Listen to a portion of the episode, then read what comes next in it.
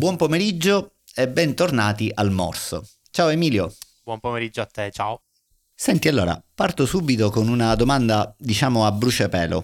Hai mai ricevuto una laurea honoris causa? No, la mia me la sono sudata sui, sui banchi di scuola e sui libri. Mi aspettavo una risposta di questo tipo, anch'io. Me la sono, me la sono studiata, sudata.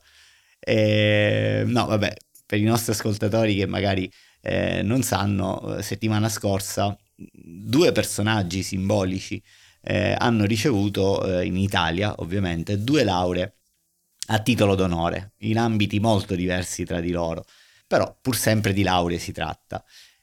mi riferisco a Federica Pellegrini, la, la, la grande nuotatrice italiana che, che, ci ha fatto sognare no? un po' con le sue prestazioni olimpioniche e che credo sia stata investita di una laurea in uh, scienze motorie, scienze tecniche e motorie dalla, dalla, dall'Università San Raffaele.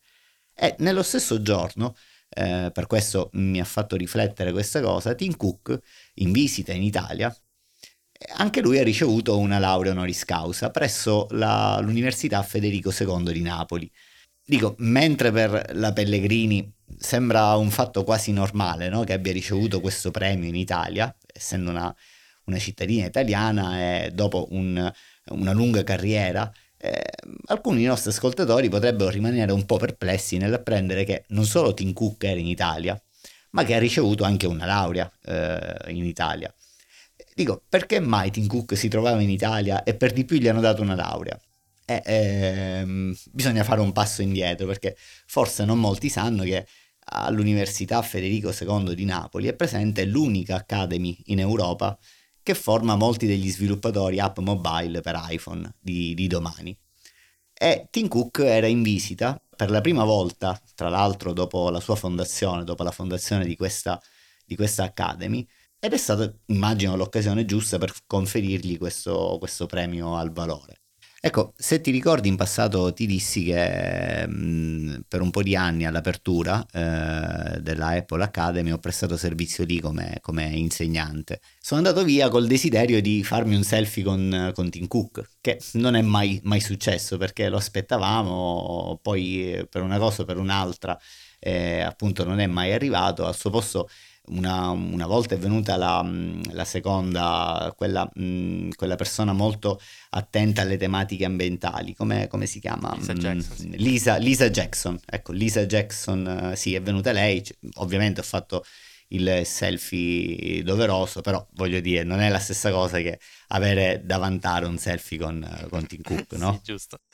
Interessante questa, questa, questo evento, io l'ho seguito in diretta su YouTube eh, che tra l'altro l'avevo scoperto la mattina stesso, però siccome ecco, mi sembrava una cosa abbastanza unica nel suo genere, ho, ho deciso di seguirlo.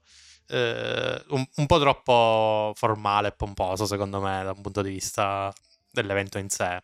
Eh, la, non, non, entro nel dettaglio se la laurea sia o meno eh, dovuta oppure sicuramente meritata nel suo caso perché tra l'altro era in management e tecnologia, più o meno quello era il, il suo, il ramo, suo ramo insomma, sì, sì. uno che dirige un'azienda da miliardi di dollari di fatturato, chi meglio di lui possa avere una laurea di questo tipo. Io sono un po' diviso dalla convinzione che sia più una strategia per ottenere visibilità da parte dell'università che non eh, di dare un'onorificenza a Tim Cook che sebbene immagino l'abbia gradita penso che poteva vivere anche senza questa laurea. Insomma certo ovviamente ora se nel, nel momento in cui si dovesse trasferire in Italia avrà un titolo di studio da spendere se, se vuole però non penso sia venuto in Italia solo per questo. Uh, ho visto che ha fatto giri anche molto più larghi,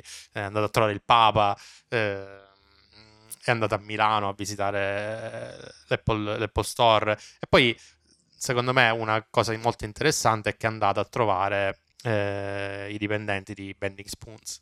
Eh, che non so se, se, conosci l'azienda. Sì, azienda, eh, azienda molto importante. La conoscerai. In Italia, sì, esatto, sì. perché hanno sviluppato immuni eh, ai tempi è andato negli uffici di, eh, di questa azienda, ha fatto i selfie di rito anche con loro, immagino abbiano parlato un po' di, insomma di business, di, di, strategia. Questa è una cosa, una, una, novità, ecco, nel senso che il numero uno di Apple va in giro per le aziende private che diciamo fanno parte dell'ecosistema Apple.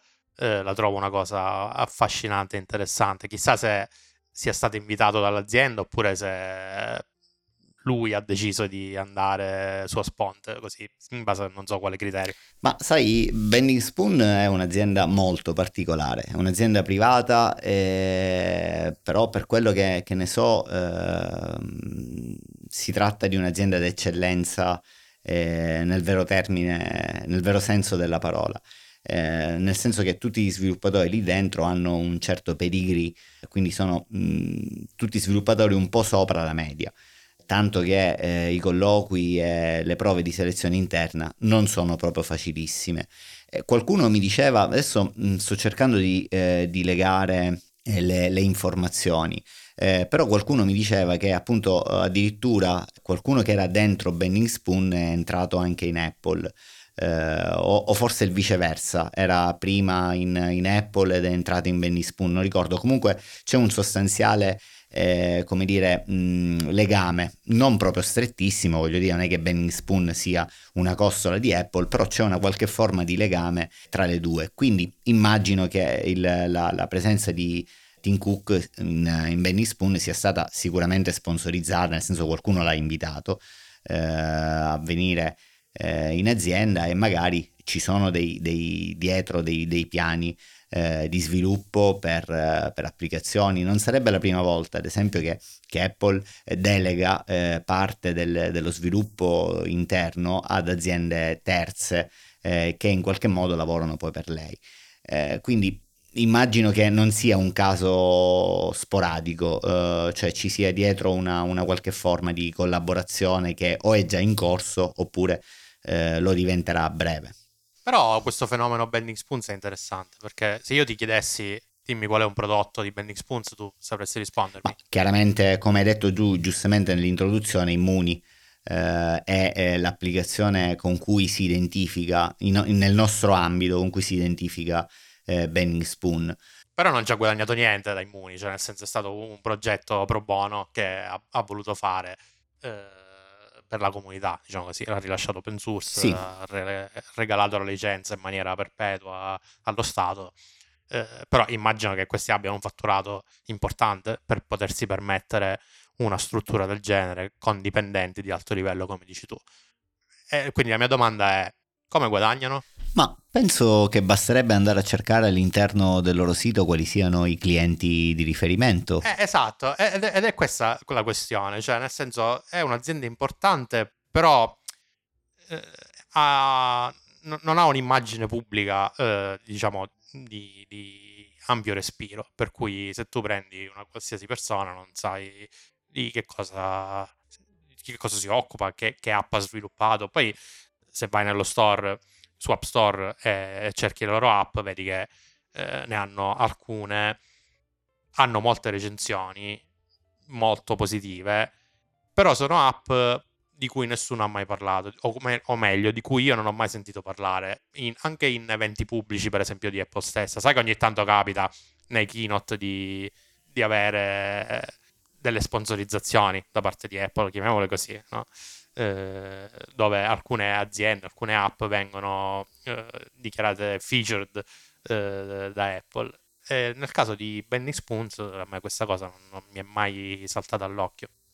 Quindi loro, sto guardando un po' sul sito, uh, non fanno banalmente consulenza come è tipico fare in Italia, ma in realtà hanno una serie di prodotti eh, tra l'altro che, che, che viaggiano dalla, dall'editing di fotografie al training eh, a casa di allenamento, uh-huh. che vendono in, in, maniera come Bending Spoon, insomma, come, come aziende. Sì, sì, sì, hanno le loro app sullo store, sì. Ah, ah, no, ma sai, ti ripeto, io non sono un tipo molto impiccione, quindi non è che abbia mai guardato cosa, cosa, fanno. Li conosco perché appunto se ne parla, trovi tantissimi progetti, tantissime iniziative su GitHub e su Stack Overflow rispondono, insomma, diciamo sono abbastanza conosciuti, però non avevo indagato sulla tipologia e di asset interno che, che hanno, cioè come, come, come, azienda. Interessante questa cosa, quindi niente di strano che quello che dicevo come ipotesi è realmente una, eh, una verità, cioè dire probabilmente uno di questi prodotti ha fatto gol ad Apple e eh, Tim Cook è andato lì o per vederlo, per visionarlo, per parlare, insomma per sondare un po' il terreno. Mm, può essere, non, non lo so, mi, mi riservo di di cercare conferme su questa cosa. Però l'azienda sicuramente è molto interessante, però ecco, non è, eh, non è molto pubblicizzata, eh, almeno nel, nel, nel, nostro ambito. Io non, eh, non vedo i, i, suoi prodotti, no, sicuramente non spendono tanto, tanti soldi in marketing, almeno questa è la sensazione che ho. Ma sai Emilio, probabilmente eh, loro non vogliono farlo, nel senso che probabilmente questi prodotti che tengono, tengono in vetrina eh, sono dei prodotti che servono appunto da vetrina, cioè eh, per far vedere di cosa è capace l'asset aziendale e, e, e, quindi di conseguenza tarare anche un po' il livello di, di, di costo dei, dei, propri consulenti, dei propri sviluppatori.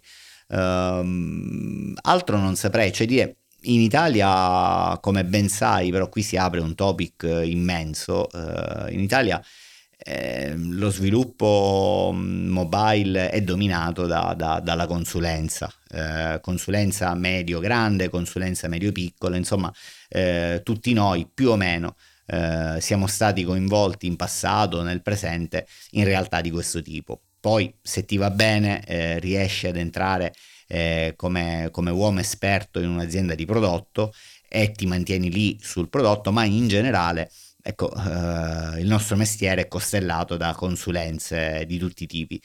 E quindi mh, trovare in Italia un'azienda eh, che mh, ha un asset tipico eh, americano, perché eh, questo è, è, un asset tipico di un'azienda americana che produce prodotti, appunto ha un, eh, una, un fatturato dettato dai prodotti che vende, non è comune.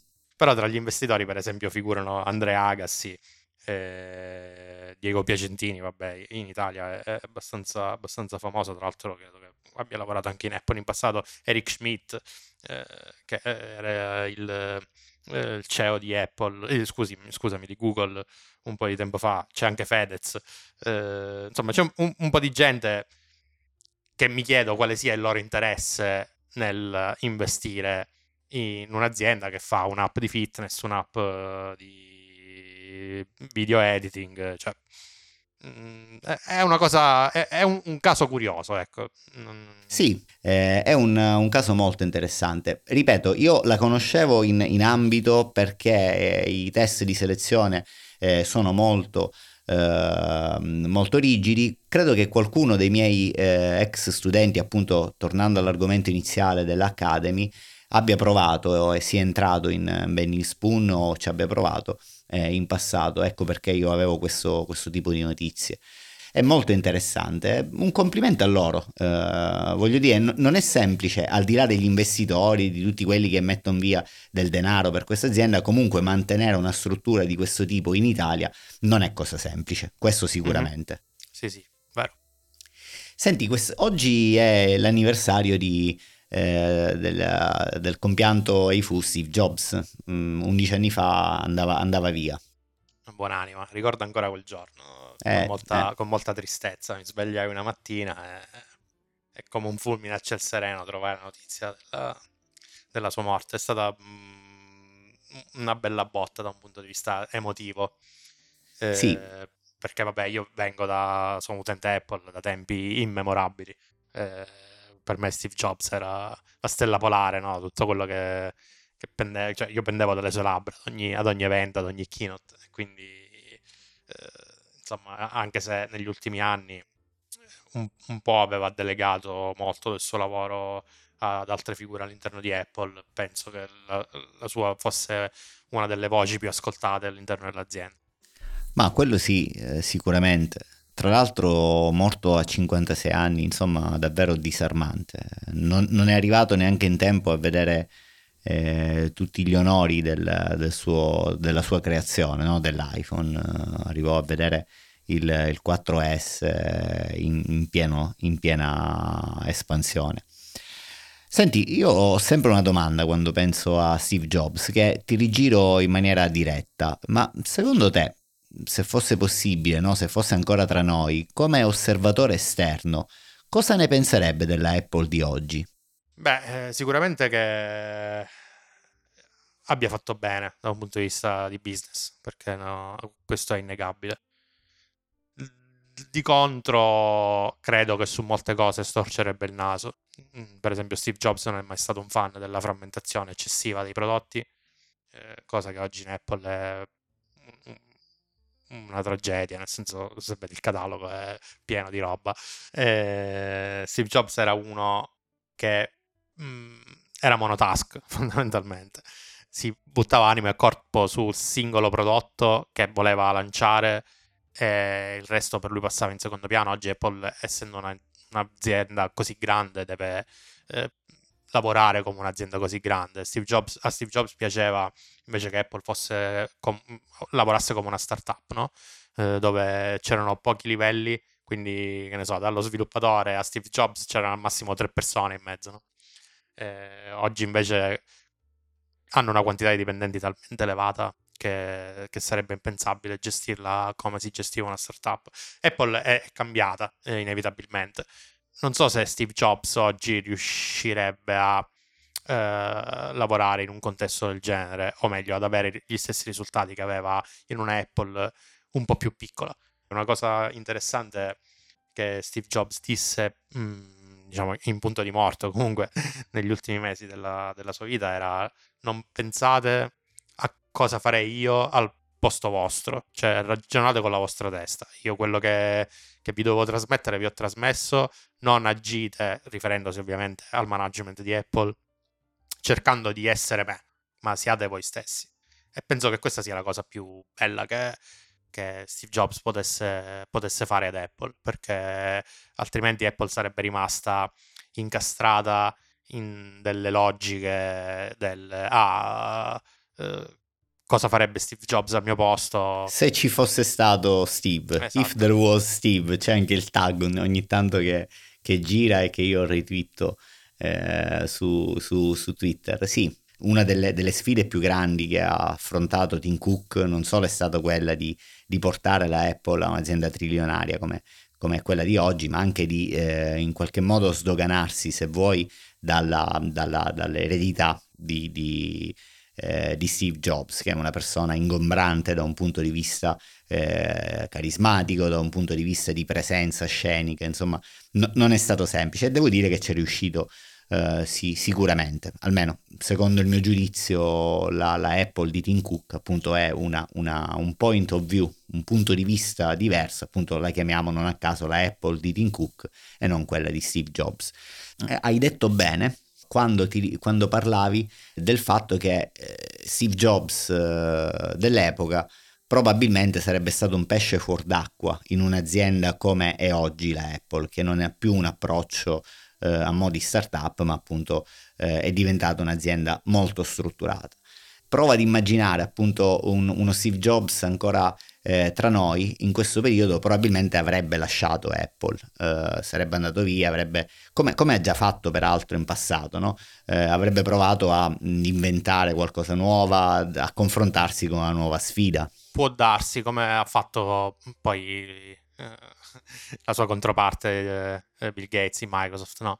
Esatto. Eh, un po' il tempo delle persone ovviamente passa.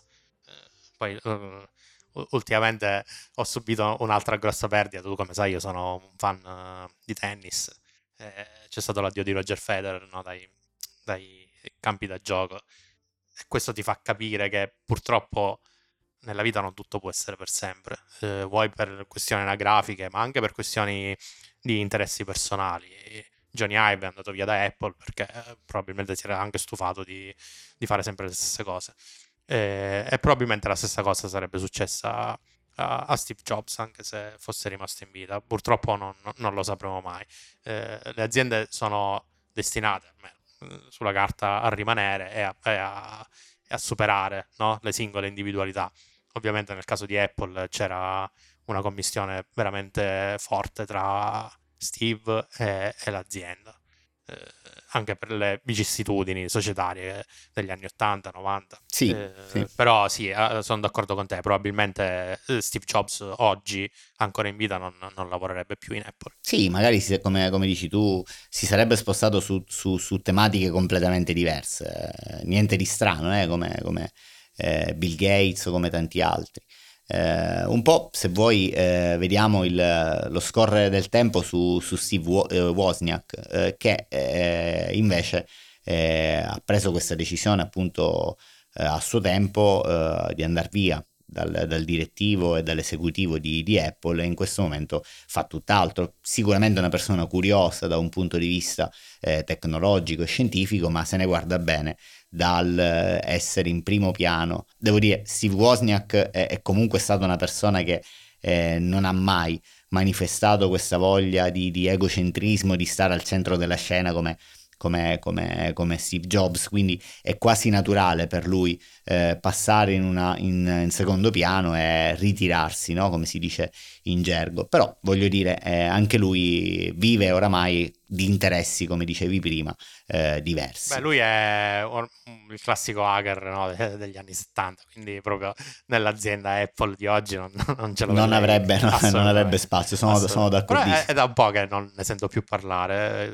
Fino a qualche anno fa lanciava commenti no, su, su argomenti più disparati, sempre legati al mondo Apple. Ora è qualche anno che, che- che è un po' sparito dai radar.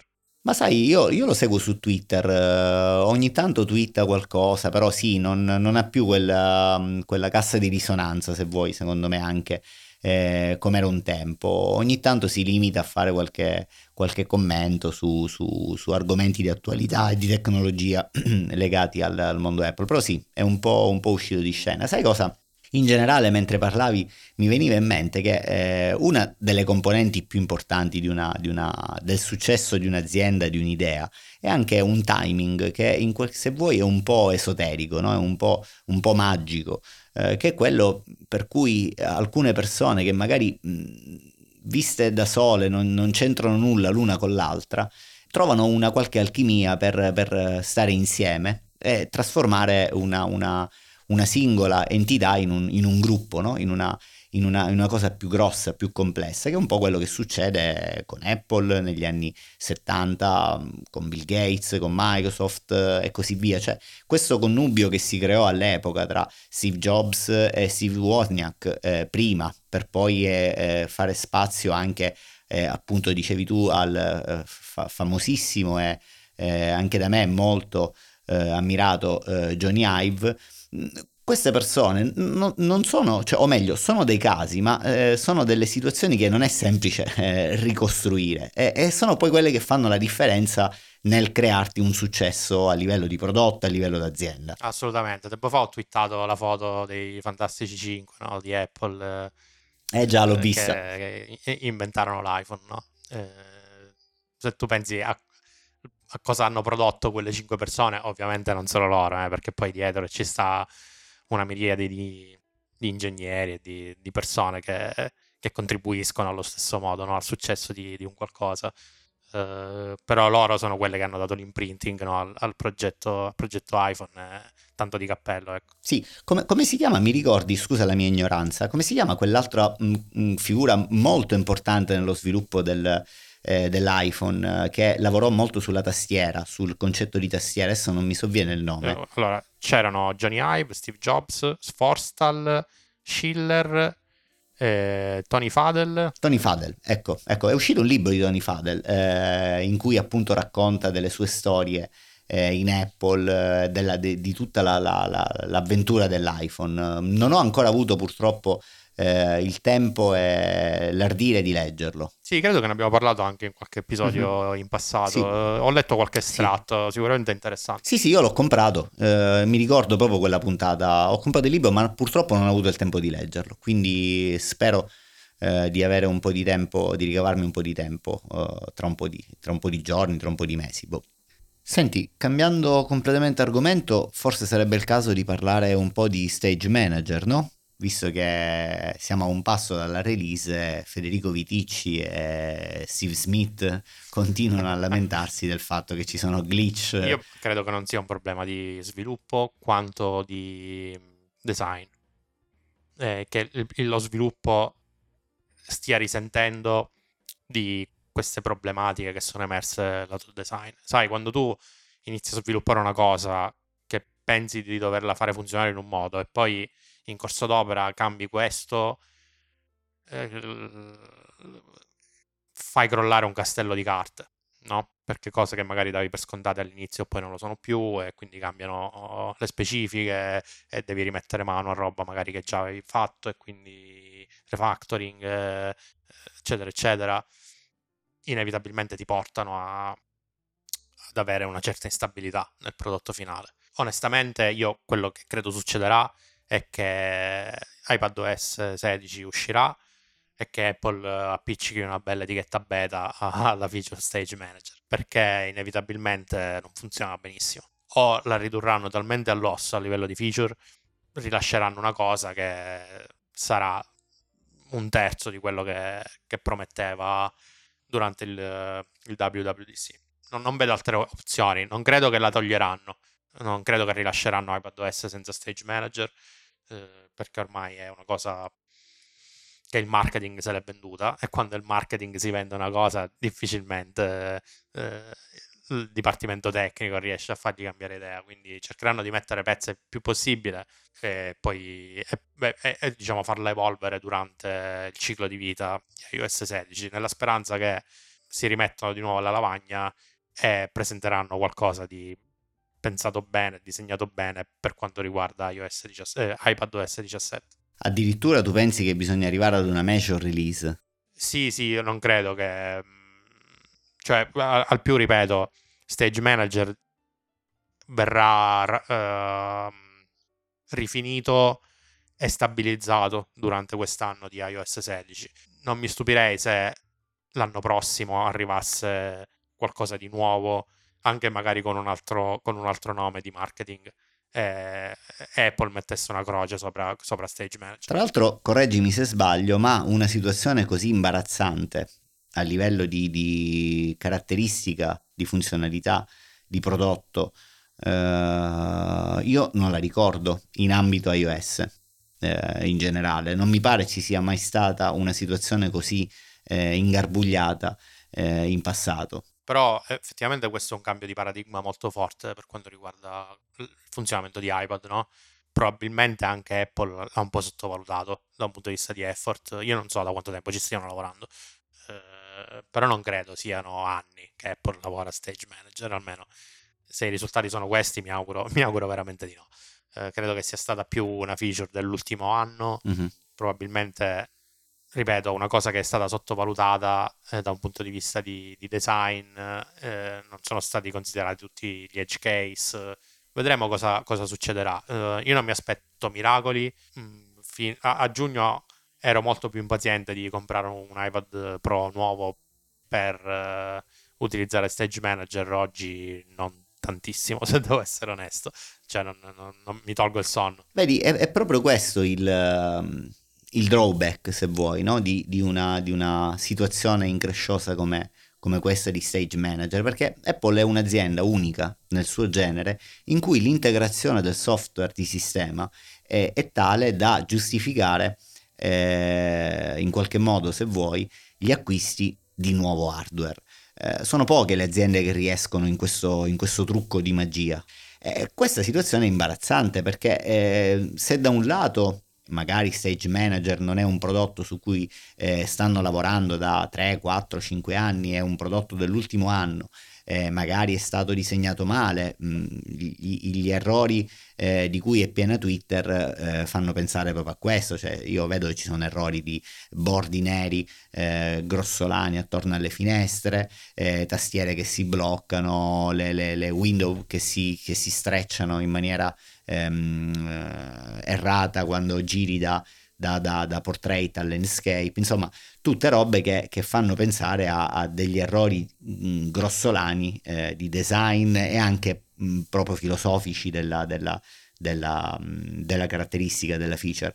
Però questo eh, impone un, un, un, uh, un, mea culpa, uh, un'analisi eh, di chi sta dietro un prodotto eh, così importante, perché una cosa di questa limita, hai detto bene, eh, e potenzialmente eh, ostacola le vendite del nuovo. Certo, soprattutto di quelli che avevano un iPad Pro diciamo non recente, non di ultima generazione, ma di un paio di generazioni fa. Cioè, alla fine sono macchine eh, molto performanti ancora, ancora oggi, quindi mm, se, se, non hai un motivo uh, software per aggiornarlo, te te lo, tieni un altro anno almeno.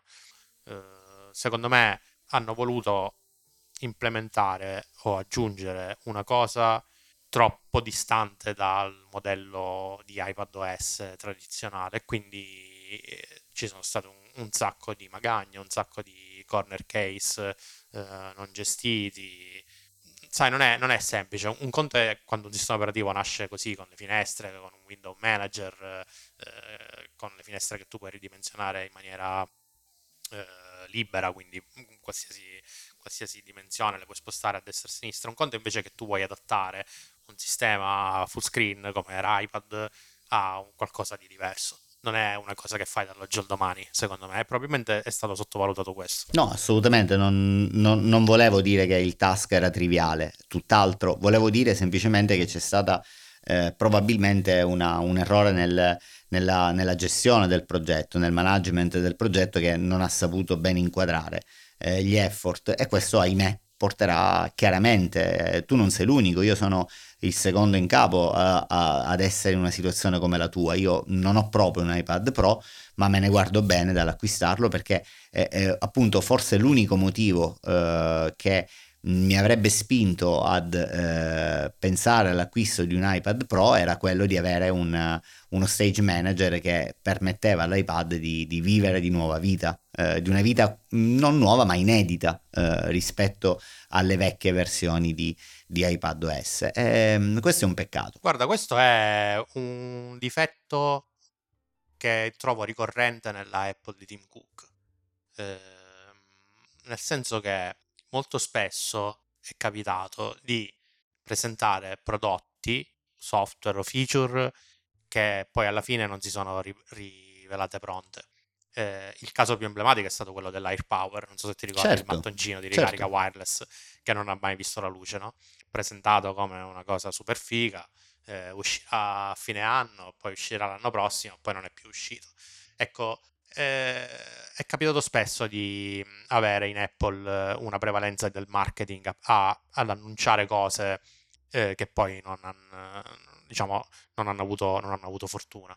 Eh, questo è, un po' mi dispiace, perché invece nell'Apple pre-Tim Cook, quando tu vedevi presentare una cosa, quella cosa il giorno dopo era sul mercato. E, diciamo, normalmente funzionava abbastanza bene. Oggi invece ci sono sempre ritardi, eh, prima una cosa è annunciata e poi ritardata e poi annullata o cancellata come nel caso di AirPower. Questa cosa da, da un appassionato, comunque da un utente che ha vissuto anche una Apple precedente è abbastanza fastidiosa. Mm, io non voglio dare la colpa solo alla Apple di Tim Cook, ma è proprio il, eh, lo stile di vita e se vuoi anche la frenesia eh, della, della, mm, della, vita odierna che un, ha un po' forzato le regole perché siamo arrivati ad aggiornamenti che sono nell'ordine dei 12 mesi, forse anche meno.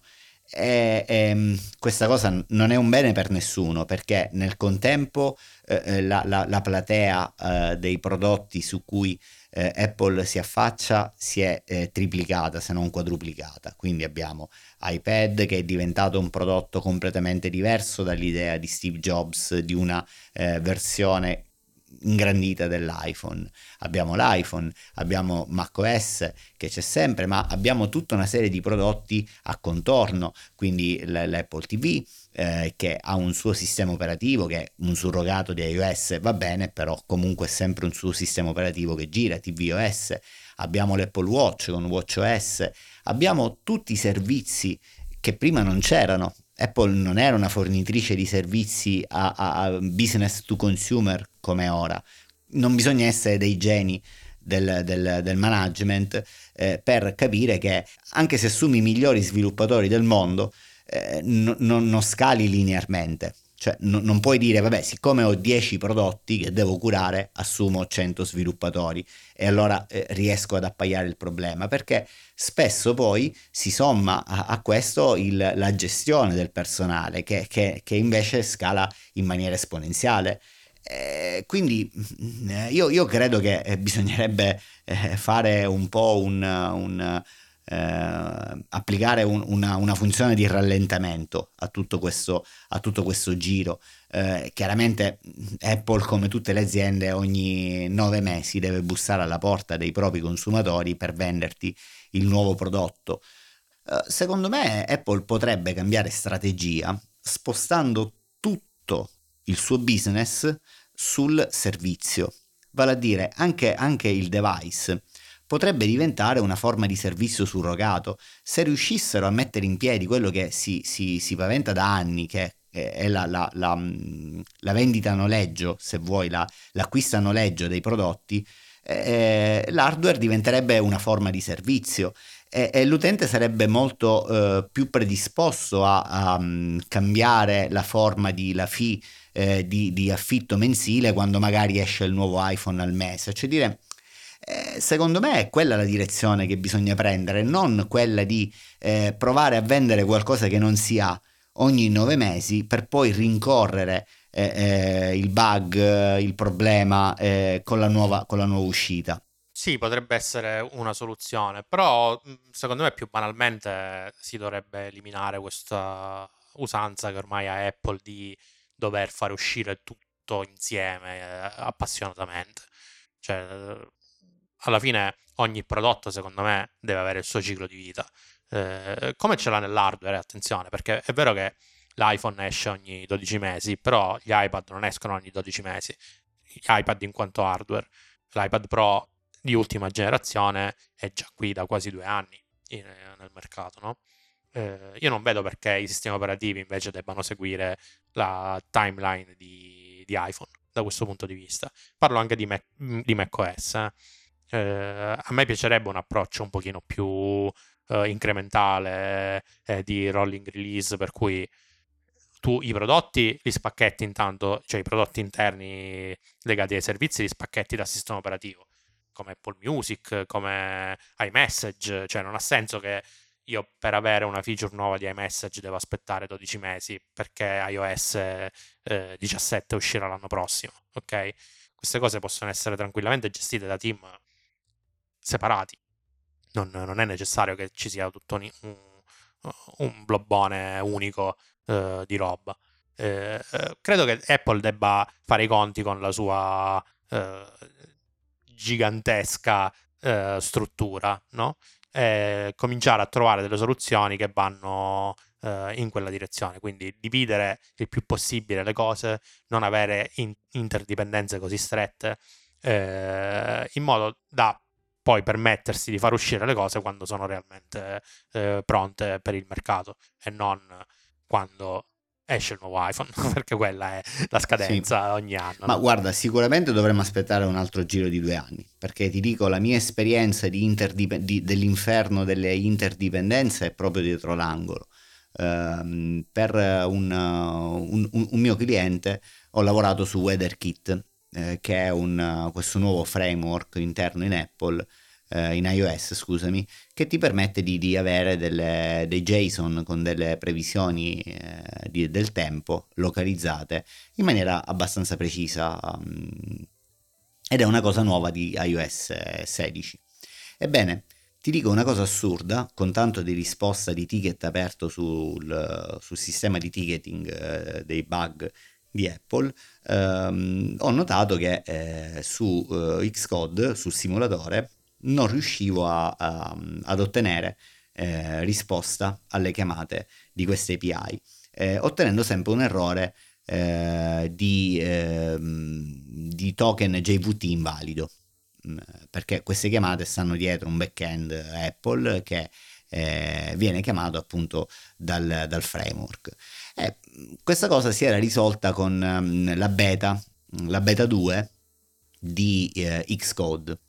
Uh, per poi uh, ritornare uh, nuovamente in auge con la beta 3, la beta 4, la beta 5 fino a mantenersi ad oggi con la 14.01 e la 14.1 beta. quindi tutti quanti hanno questo problema. Se fai questa chiamata dal simulatore vai in errore eh, mentre da, da, da, mm, da, dispositivo chiaramente tutto funziona correttamente, quindi se attacchi un dispositivo con iOS 16, sia esso beta o meno, tutto funziona. Eh, ho aperto più di un ticket ad Apple, eh, ebbene mm, eh, il team di Apple ha risposto spiegando che il problema è conosciuto eh, e la soluzione è quella di installare Ventura.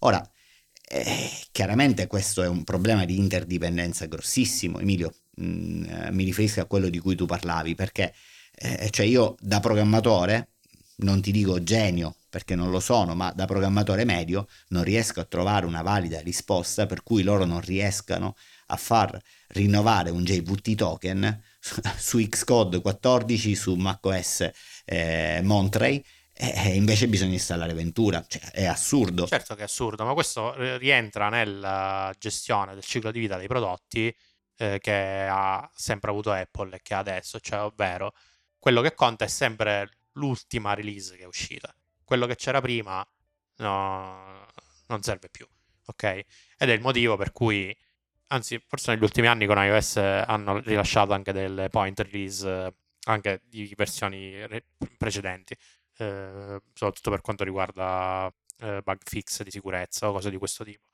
Eh, però in generale, nel momento in cui usciva iOS X più 1, iOS X non, non aveva più nessun aggiornamento, non, non, c'era più nulla da rilasciare in quel ramo. Ed è anche uno dei problemi che tu puoi avere distribuendo i software su App Store, perché su App Store tu non puoi avere due branch diversi della stessa app, cioè non puoi tu dire ok, io oggi ho la mia app che è la versione 1.0, no? Questa versione 1.0 supporta questi dispositivi. Poi esce iOS nuovo e io rilascio la mia app in versione 2.0, ma quella là va a sostituire la 1.0. Tu non puoi avere tutti e due i rami 1.0 e 2.0 in modo da mantenere, che ne so, per esempio, un, una versione eh, anche per utenti che hanno dispositivi più vecchi, magari gli puoi fare dei bug fix o delle cose del genere. Tu puoi avere soltanto una release della tua app sullo store. E così è come funziona Apple anche internamente per loro conta sempre l'ultima cosa che, che è uscita, non, non importa se tu sei eh, uno sviluppatore che utilizza ancora Monterey, è un problema tuo, cioè Ventura, ti devi installare Ventura, altrimenti ti attacchi. Sì Emilio, io sono un sostenitore, lo dico sempre anche a tutti i miei clienti che dove possibile bisogna diminuire il deploy target, anzi scusami, alzare il deploy target. Io sono una persona che è assolutamente flessibile e viene incontro all'aggiornamento eh, aggressivo, però diavolo cioè, Ventura non è neanche stabile.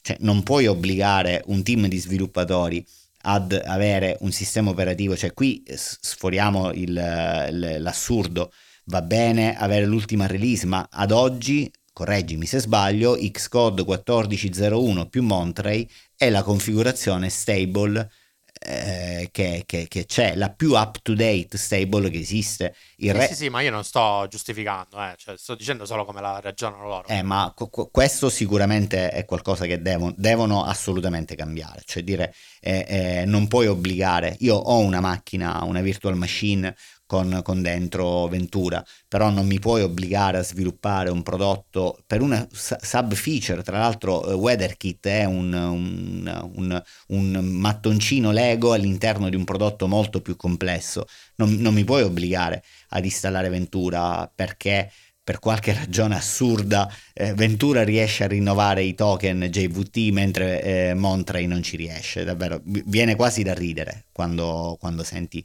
eh, questa, questa, questa, giustificazione.